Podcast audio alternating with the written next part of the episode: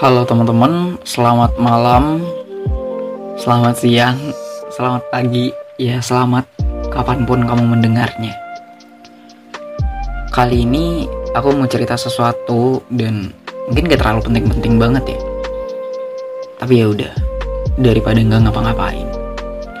Uh, teman-teman mungkin pernah kali ya ngerasa kosong, ngerasa hampa banget Bahkan di tempat yang ramai sekalipun, ngerasa kayak cuma sendirian di sana. Dan ya, kita sebagai manusia emang bakalan temuin fase itu. Fase di mana kita nggak tahu harus apa lagi, kita nggak tahu harus gimana lagi. Apa yang harus dilakuin buat bisa bahagia, nyatanya sampai detik ini belum juga kejadian, belum juga kesampaian. Sampai kita mikir, apa kita nggak pantas ya buat ngerasain bahagia kayak orang-orang? Keluhan itu bukan berarti kita nggak bersyukur atas nikmat yang kita dapetin di atas dunia. Tapi sebagai manusia yang rentan, kita pasti juga deh kepengen bahagia, kepengen bisa hidup tanpa ada rasa takut, tanpa memusingkan diri atas semua masalah yang silih berganti datang. Tapi kita sadar nggak ada kebahagiaan tanpa adanya rasa sakit terlebih dahulu. Segala sesuatu itu pasti ada resikonya.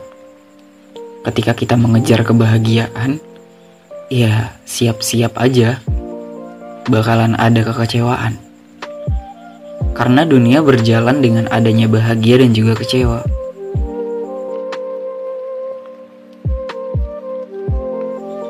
Dan aku sendiri gak bisa menutup mata ya bahwa kebahagiaan itu nyata adanya dan pernah aku rasain.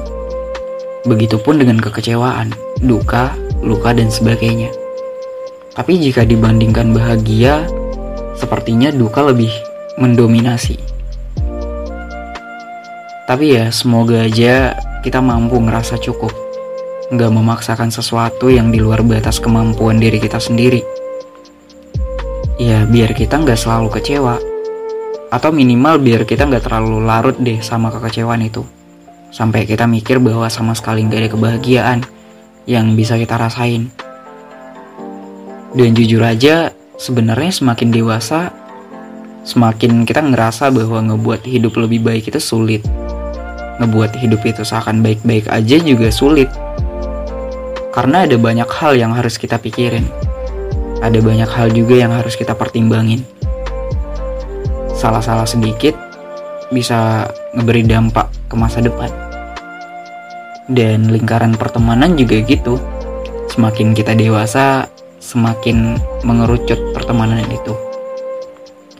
Kita nggak lagi bisa berkenalan dengan orang yang baru. Karena hanya ada beberapa teman yang udah lama kenal aja, itu udah lebih dari cukup untuk saat ini dan kesibukan ngebuat kita luput dari perkumpulan yang mungkin dulunya selalu jadi tempat terbaik ya untuk ngelepas tawa. Dan dewasa ternyata tidak seasik yang kita pikirin dulu waktu kita masih kecil. Dewasa itu menuntut kita untuk selalu siap. Karena ada banyak pertarungan dan pertaruhan untuk bisa bertahan. Tapi namanya juga hidup kita nggak boleh mengeluh berlebihan.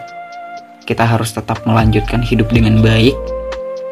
Dan kita juga harus siap ditikam kecewa. Kita juga harus menyiapkan mental jika suatu saat gagal lagi dalam beberapa urusan. Percayalah bahwa bahagia itu adalah sesuatu yang nyata. Datang bisa dari mana saja dan kapan saja. Konsisten adalah salah satu kunci. Konsisten aja sama yang lagi dikerjain sekarang. Apa pun yang terjadi ya biar jadi keputusan Tuhan. Karena hutang kita sebagai manusia itu ya berusaha. Dan tetaplah tersenyum ya, meski duka memaksa air mata jatuh. Karena berlama-lama bermurung itu nggak baik juga kita juga adalah petarung untuk hidup kita sendiri. Dan yang bisa kita andalkan ya diri kita sendiri. Yang bisa kita percaya juga diri kita sendiri. Dan mungkin itu dulu deh yang bisa aku obrolin. Semoga ada baiknya dari apa yang aku sampaikan. Kalau misalkan gak ada baiknya ya masuk kuping kiri keluar kuping kanan aja kali ya. Ya tergantung bagaimana pendapatmu tentang apa yang aku obrolin. Ya udah mungkin sampai sini aja. Dan sampai ketemu lagi di lain waktu. Bersama aku Indah Febritama di podcast Rentang Waktu. See you